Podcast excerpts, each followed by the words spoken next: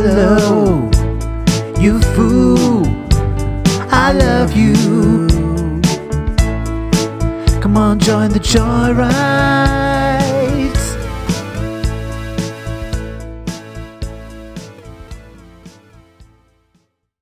Hello and welcome to the Joyride podcast. John is my name, And Ian is my name.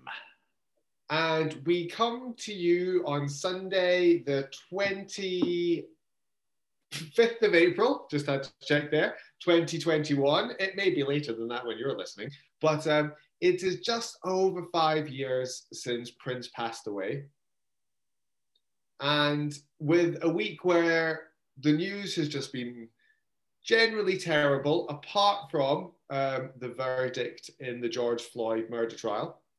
Um, I think we should take a moment to remember Prince because probably his last great cultural moment was his song Baltimore, Yes. um, which obviously it, it predated the George Floyd instance, but um, reflected on some of the Black Lives Matters issues that were going on in America in 2016. Would that have been 2015 when Baltimore? or 16. Yeah. Yeah. Um, so yeah, so we should take a moment to remember Prince because even though he's known for his um probably slightly more lascivious, more party-driven songs, maybe um, he still had a very much a, a social message that he could give us too. I mean, Baltimore is a political song, but it's also an absolutely amazing song too. Really good song. Wonderful. Yeah, yeah. So for I that mean- to be for that to be his last proper single he released while he was alive, it's pretty good. Yeah, because I mean, me and you are not um, doyens of the nightclub world, but You if you put that, you put that on in a nightclub, and you could get down to it. Yeah, absolutely. Well, you and I would, and everybody else were like, "What is this? What is this rubbish? it's got a tune. What is this?" uh, but yeah, I think I mean we're Prince was a very special artist, and we've spoken about him before on this podcast. Um, but yeah, it's hard to believe that five years have passed. Well, it's that year where like all the celebrities died. When like Alan Rickman died and uh, David Bowie died at the start of the year, and there was just a, a litany of famous people. Did Terry Wogan not die that year as well? I mean, slightly lower level than Prince, but that doesn't feel like five years ago. No, it doesn't. It doesn't. And it's the only one I think. No, I've had two. I think you've had two as well. I know. Well, you've had at least two, and that Michael Jackson had a huge impact. I think when when when when he died, like celebrities and famous people pass away quite. I mean, they obviously pass away regularly, um, and for some people, like when David Bowie passed away, I mean, it was sad, but it had no personal impact on me whatsoever. Yeah. It had on every single other person in the whole of Britain, apparently, Mm. but but not on me. Um, but when Prince died, um, and then later on that year, George Michael died, and Yeah. both of those deaths were, were kind of like, oh wow, they're they've been huge parts of. Didn't Carrie Fisher die as well? Like a day after George Michael. Yeah, she did. Yeah, And that's our Which- childhood right there. You've got Prince, George Michael, Princess, Princess Leia, Carrie Fisher, all passing away, and Alan Rickman as well, who's a big part. Sheriff of Nottingham, and obviously later the Harry Potter franchise. But Yeah. yeah. they were the ones that really. I mean, I felt sad that David Bowie was gone as well, but not in the way that people like that one seemed to be the one that everybody. I don't know it was just people being cool, but that seemed to be the one that everybody cared about the most. I I think felt, people much, I felt much worse when Rickman went than Bowie. I think they pretend. I think there's two things with the Bowie uh, passing is that the first one was he released an album the day before Yeah, or right. something like that. So so there was a cultural moment of oh new David Bowie album slash oh he's he's passed away and also David Bowie is the go-to cool person. Mm. Like you know Prince. I mean, which is weird because Prince had times of fashionability and not you know being very much on the outs of fashion, but Bowie until this, la- which to be honest, I've never heard the final album. But between the final album and 1983, David Bowie did not produce one piece of decent music. Well, I mean, you say that, but you know, the soundtrack to Labyrinth. Come on, But again, that was what 1986, something like that. I mean, you could say it- absolute beginners in '87, maybe. he'd a few. He'd a few. Oh, I, I kind of bought a couple of his albums in that time you're talking about, but it was very much if you're talking about good Bowie stuff, you're talking sort of mid to late seventies, not his output in the nineties or the early two thousands, which is what that last album. I mean, I, I I don't think I've ever listened to it all the way through, but that one got a lot of critical acclaim because he just passed away, obviously the week that it was released. But um, I don't know. I think we just took Prince for granted because he just produced so much stuff. Yeah, and he was so he didn't age in a way that you know, like it was funny that not funny, but they were ex- almost exact contemporaries in that Jackson and Prince they were the same age, Yeah. uh, and yet Prince didn't have any kind of surgery and yet never aged. Whereas Jackson completely changed his person, you know, physical appearance. Well- was the Peter Pan of pop. Yes. Uh, but but it was it was somehow Prince that seemed arrested in time. He he, he didn't change. He could still dance the same way Mm. he could when he was in his Well, he twenties. still dance the same way. He could still sing because Michael Jackson's voice changed as well towards the end. His voice went weird, probably because of his surgery. Um, and as much as I always tried to say that that Invincible album was good, compared to his earlier stuff, it wasn't. No. Whereas Prince churned out. I mean, he, he was almost too prolific in that he'd bring out an album every year practically, and there'd be some good stuff and some not so good stuff on it. But if he if he released as many albums as Jackson, if he'd only released maybe about five or six solo albums, they would have been solid gold. Oh, I mean, yeah. I mean, that's the thing is that, you know, you say that Invincibles compared to his other output wasn't as good. Invincible compared to Bewitched output it wasn't really very good, if we're all honest about it. Fair enough. But uh, but the thing is, but Prince had some albums that were absolute stinkers as well. But but he was still capable of of of genius in the same way Jackson probably was as well. To be fair, but he was. But I think one of the things with Prince more so than more so than Jackson is that Prince didn't need anybody else.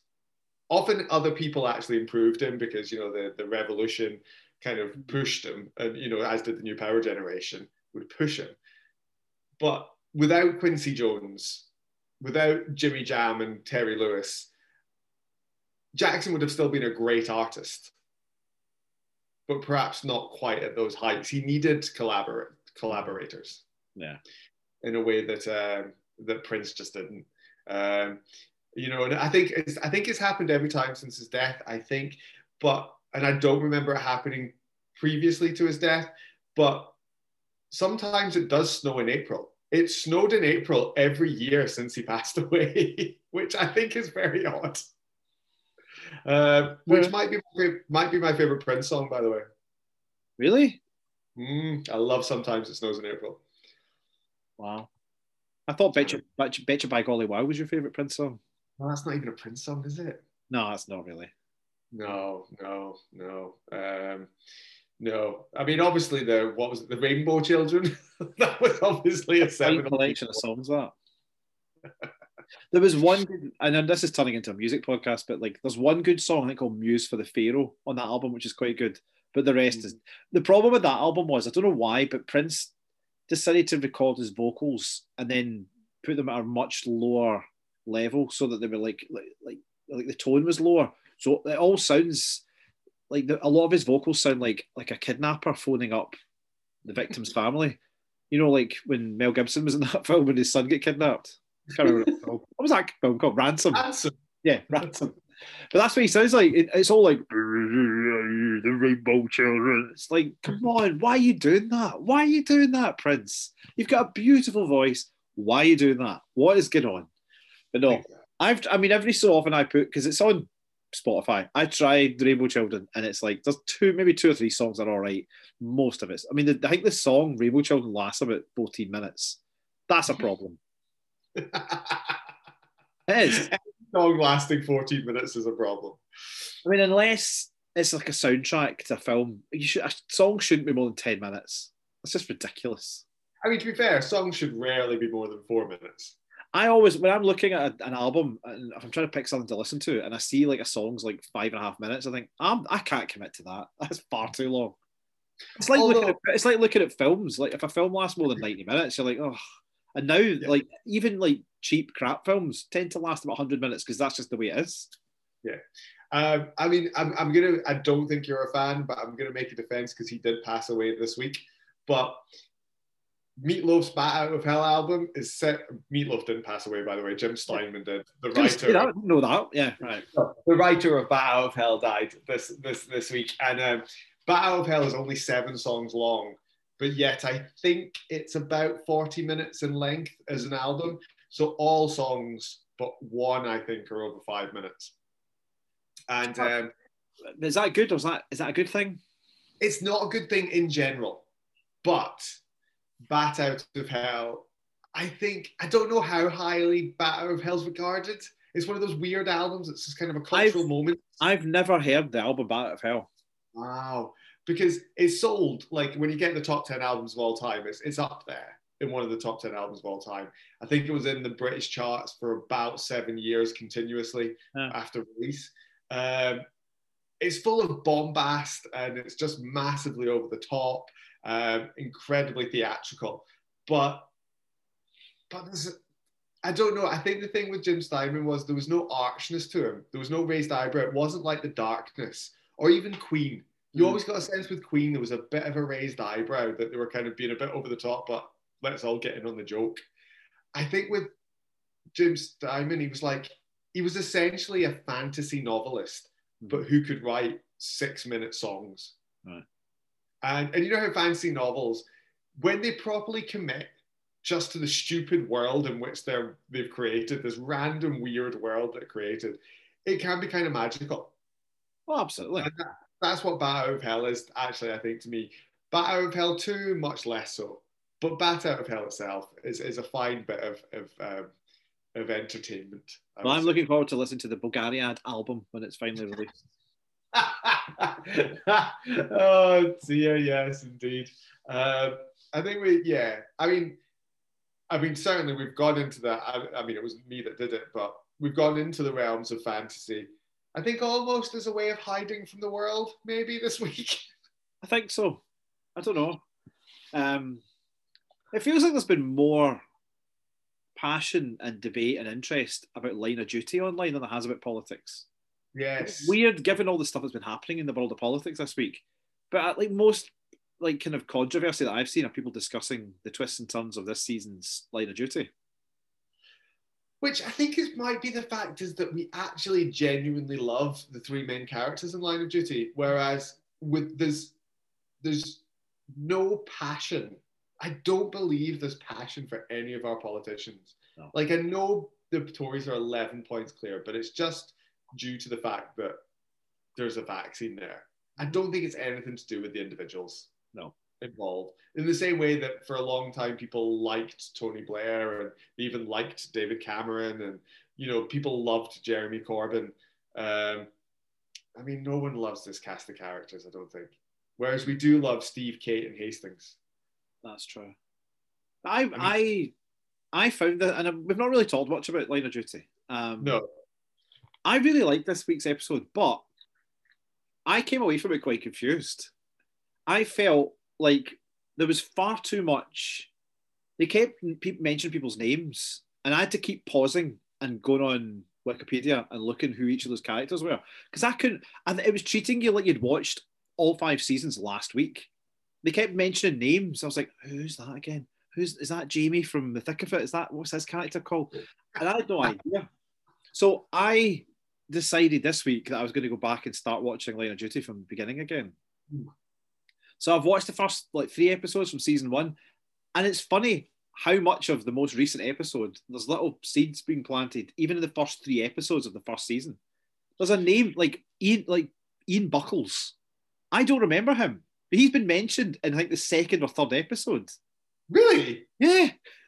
There's a bit when um um when um Lenny James's character is being suspected of dodgy dealings, as almost happens in Line of Duty.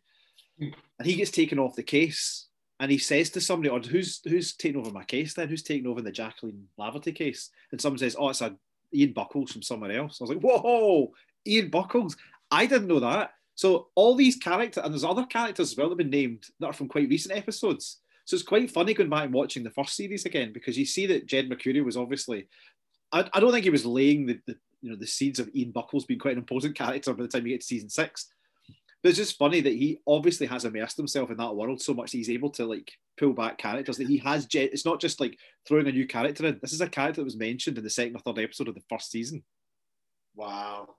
And seeing, and seeing Ryan, who is a despicable character, but seeing him as a wee boy in the first, I forgot he, he's in the first series. He's like a wee boy that like an old man beats up, and it's funny. I'd completely forgotten all that.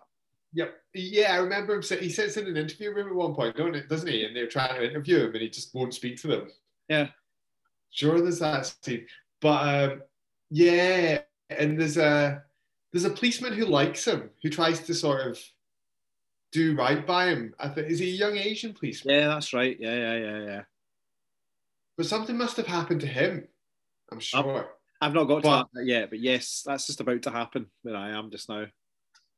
Uh, but yeah, it's it's an incredible show in the fact that it does that, and and I think it's that way that I mean novels do it, don't they? If you read a series of novels, they expect you to know somebody from you know book three if you're on book seven. Yeah. You know, expect you to immerse yourself in that world, like you say, and and it's going to be one of the joys I think for me is I, I don't have the chance. I mean, like you, you've only managed three episodes of season one. Uh, I'm not going to have time to rewatch before the finale of this series.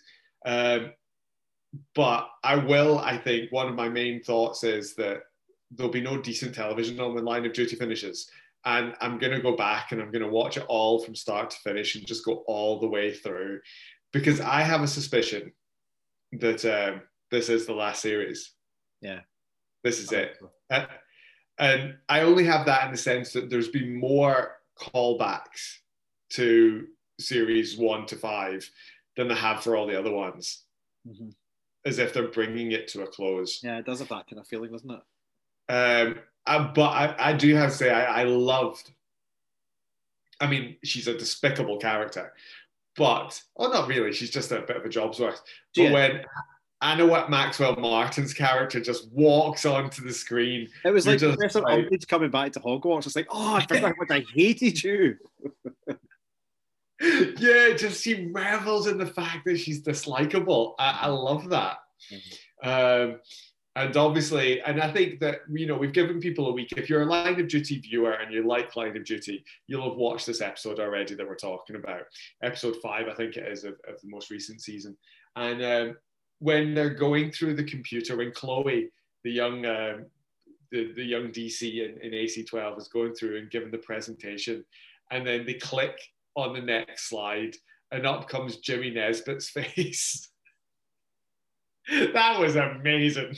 I had a moment there, but I was like, has James Nesbitt been in that?" And I did at first. I was like, because the first time they showed him, they de-aged him slightly because it was meant to be a slightly younger James Nesbitt. So I was like, First of all, at that moment when I was, I was like, "Is that James Nesbitt?" Yeah, I think it is. Because then they showed him looking like James Nesbitt looks now on a boat.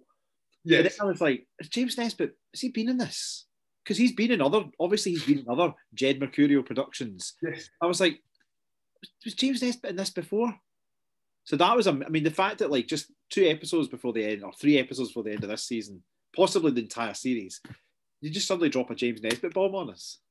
Because the brilliant thing is, we've had so many investigations now. When they said, well, the senior officer in that investigation was, and it could be Thandi Newton's character, it could be um, Stephen, no, sorry, yeah, Stephen Stephen Graham's character from last series. It could be Lindsay Denton, Keeley Hawes's character. Like Lenny James, obviously could have easily been called back for that, you know. Um, and you go back through all these different characters. It could have been do you remember who Lenny James was having an affair with in the first season? Because I'd forgotten it was her. It was Jackie Laverty, wasn't it? Do you remember the actress though? It's um. Oh, this is not good. Gina McKee. That's the one. I'd forgotten it was her. Completely forgotten yeah. it was Yeah, no, it's because because I think the thing is, I'm very, I consider myself quite fortunate in that I've been a Lenny James's fan of long standing. So when the first series of Line of Duty was about to start. And actually, I loved Adrian Dunbar as well from the Near Room 1995 film set in Glasgow with James McAvoy's first appearance ever in, in, in television or film. Um, But I was a fan of both of those. So just as it happened, I watched the very first episode as it as it came on. So I've been there right from the start, Nice. uh, watching it all the way through. So yeah, so I do kind of have. But what my trouble is, I can remember season one relatively well, but because Keeley Hawes is in two series, I kind of think that entire series lasts much longer than it does. Yeah. And I forget all the stuff, Yeah. all the other stuff that's not Thandi Newton. But it's still, I don't know anything that happened in that series apart from that. even though I've seen the first series, it's still very watchable because you forget so many details of it. Yeah. And it's just as tense watching it the second time as it was the first time.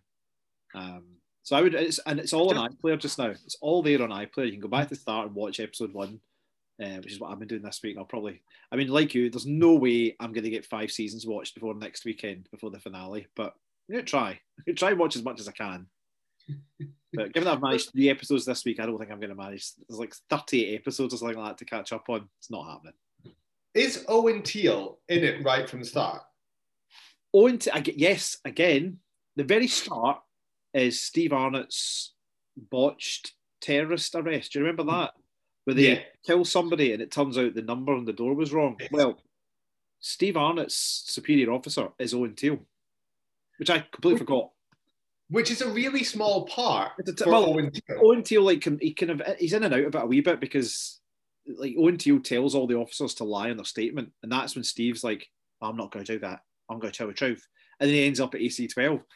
And every now and then it comes back to this court case and how the officers are like changing their statements to like blame Steve Arnott, and it's Owen Teale that tells. So he's in it a wee bit, but it's such a small part for somebody like Owen Teale.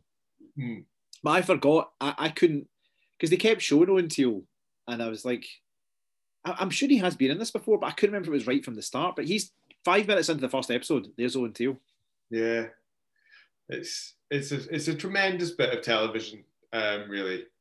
Yes, and if you're if you want to escape the just the horrors of today's politics and news, go on iPlayer and watch Line of Duty from the start. I mean, I imagine most people listening to this have probably watched it. It's like we're we're talking about. It's like as if we're going like, there's this Beatles album called Sergeant Pepper. You should really listen to it, guys. You should really check it out.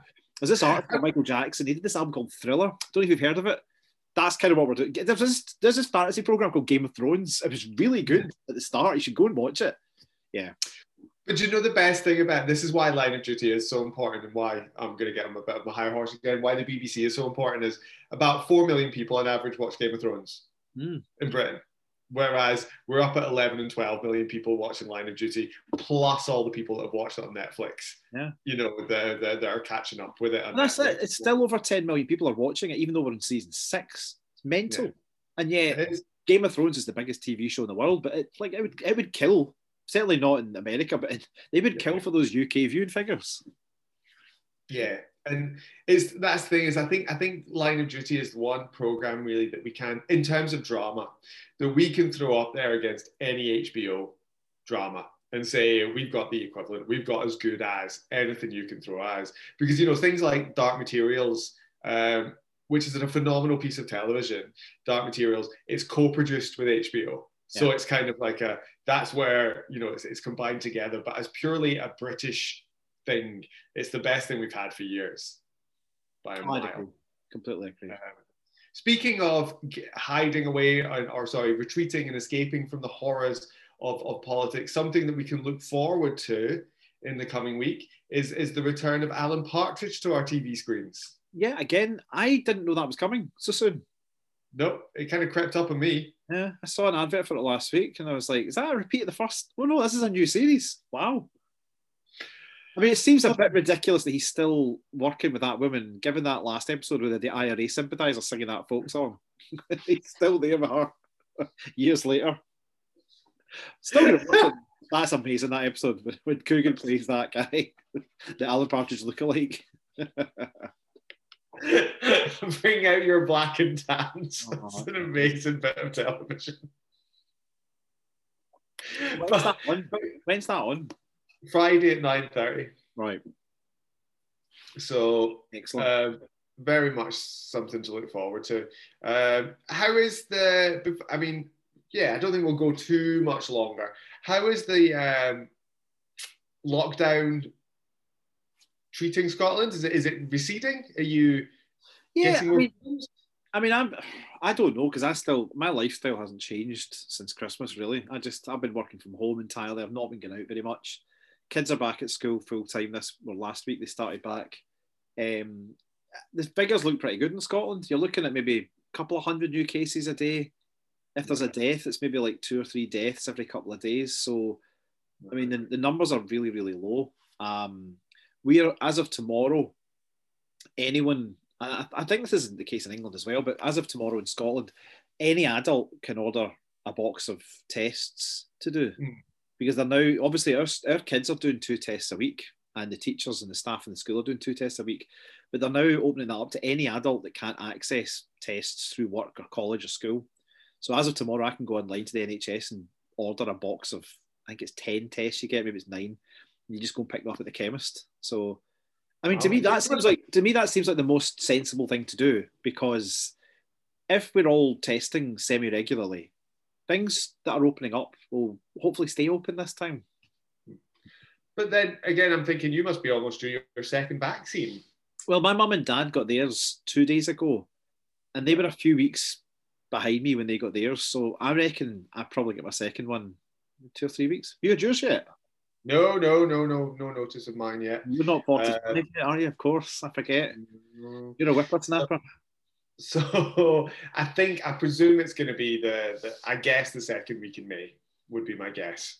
Uh, Well, if you look at the num- if you- yeah, if you look at the numbers across the UK just now, there's more people getting second doses just now than first because they're Mm. trying to get all the second doses out of the way before they move on to the next age group. So yeah, I would Yeah. think you'll be the maybe second or third week of May. You'll get done. Yeah, so it should just about come when um, the next set of restrictions we got May the 17th, um, and it's pretty much written in stone now. And to be fair, the case levels mean that it probably will be.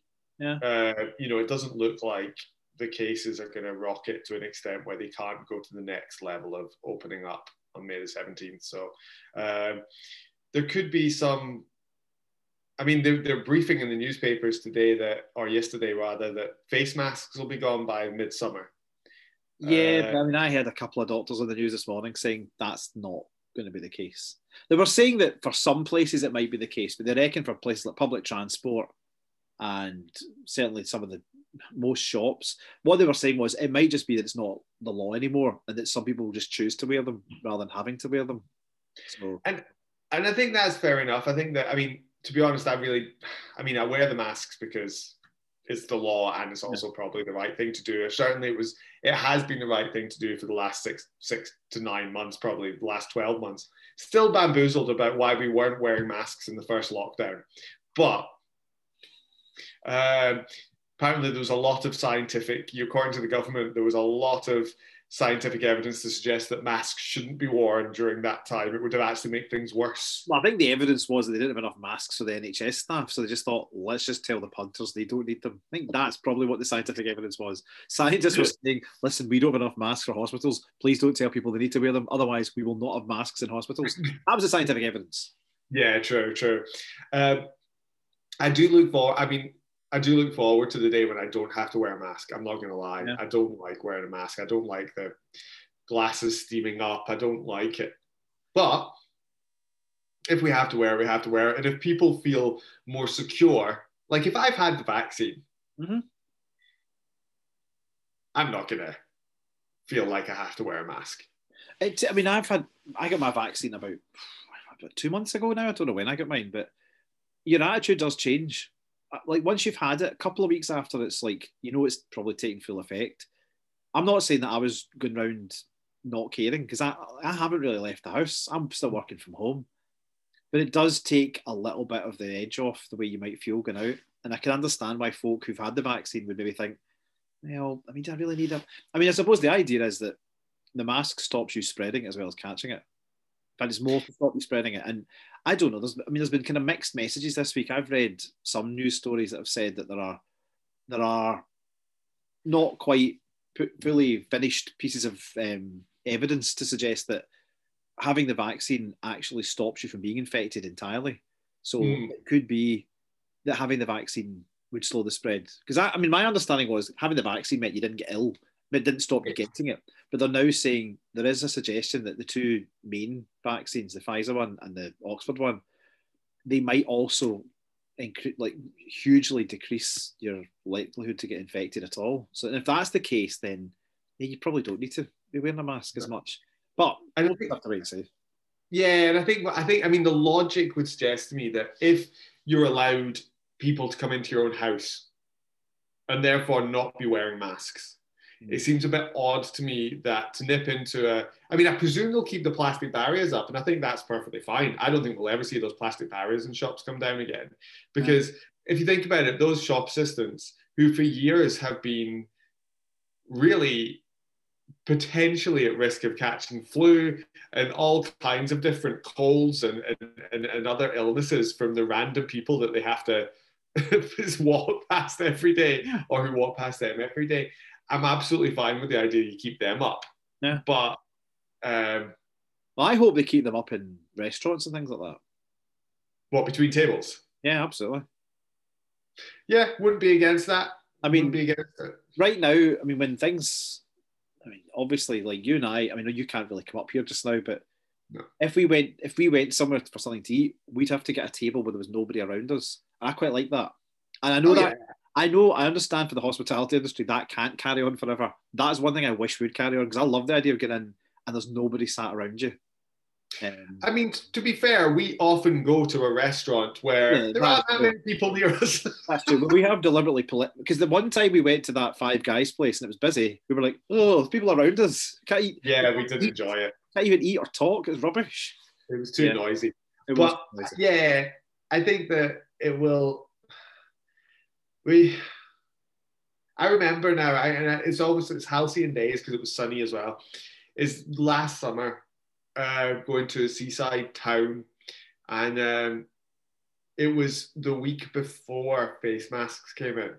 Yeah. So you didn't have to wear them in shops at all. It was still that you know when the government used to do this, where they'd say, in two weeks' time, we're going to ask people to start wearing masks because, well, we don't we're not really sure why it's two weeks, but but but, but we very patient. It'll wait two weeks. Yeah. yeah.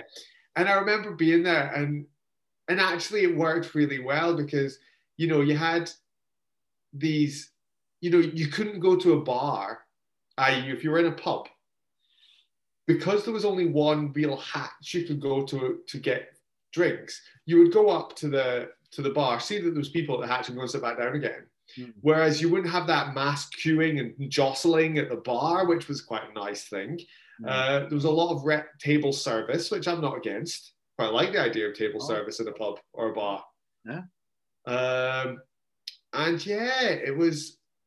It's funny to think now is that to considering we're now in what April, and we're still in a form of lockdown now. Mm. Is that that was nine months ago, and there was virtually no restrictions. I know. It's mad. It's crazy.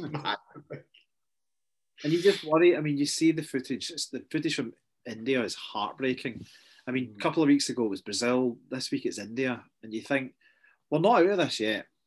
And this kind of slightly Brexity, selfish attitude of, well, we've vaccinated fifty percent of our population. I don't think they understand that to, for it to work fully, you need the world to be vaccinated, not just Britain, because we if we open up, we're opening up to the world. And if India's got a big problem and Brazil's got a big problem and other countries have big problems, we'll end up with it as well. Because a lot of these different strains, the one in India and the one in Brazil, they're we don't know, but it seems that the vaccines don't work against them or they're not as efficient. So if we continue to hoard, I mean, you, the numbers of vaccines that it's like he's he's addicted to buying vaccines. It's like we've just bought another 180 doses, and you're like, why we don't have that many people in the country, and it might not even work. Why are you buying that many? And then there's countries like India have only- One thing that's worked. India, Yeah. I know, I know. So they could go look at look at all the vaccines we've got. And poor India, they've got something- said there's something like eight point three percent of people in India have been vaccinated, and they've got a much bigger population than we do. Um, but I mean, did did you see the stuff in the Channel Four News this week? It's been on a lot of the channels, but it was like it was the makeshift funeral pyres they've had to set up. I mean, it's like a war zone. It's really grim. So the idea that we're all going, yeah, we can all go out and get ice cream, and go to the pubs again. For now, we can, but that's that's my worry is that if we're too relaxed about things and we continue to hoard all the vaccines, it's going to come back and bite us in the bottom later on. But for now, we can look forward to hopefully some freedom in the summer. You and I may actually get to go to cinema in the next couple of months, which is an exciting thought, given we've not been to the cinema for about 14 or 15 months together. Yeah, I know, and and it does look like I haven't looked. I've deliberately actually not looked about um, because I got overexcited. I think in the autumn, Yeah. thinking that you know the schedules of what was going to be released and how you know oh, I could come up and see this film and I could watch that film and this is going to happen and that's going to happen. When actually, only Tenet was actually released. You know of any of any. I think just wait and see. And if, when it opens up, we can look and be like, oh, we can go and see this film or that film. Yeah, and I think that I mean it's that British. To come back to what you're saying about Indian stuff, it's that sense of British exceptionalism. Is oh look at us, we've got the virus. Sorry, we've got the vaccine. But then, if you look back at this, is that through no good judgment of our government, but think about the advantages that we had as a country, as a nation, um, in that you know we have two of the greatest universities in the world in, in Oxford and Cambridge. We have a well developed uh, pharmaceutical industry. We have the greatest public health service in the world. We have uh, a mature democracy, and we are an, we're rich. We're the sixth richest country in the world, or something like that, or, or economy in the world, sixth biggest country economy in the world, and we're an island. Hmm. We're an island, so we can cut off our borders easier than anything on continental Europe, continental. United States, etc. And still, we've made so much of a mess of it. Oh.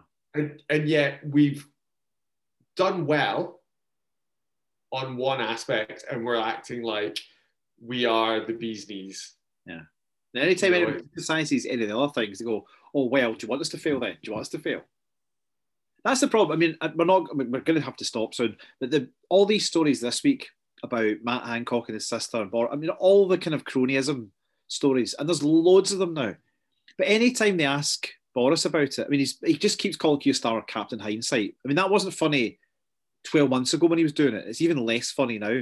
But he calls him Captain Hindsight. And then the other thing they go is like, oh, did you just want us to let people die then? Did you just, did you just want us to just let the, the, the coronavirus run? We had to give out contracts quickly.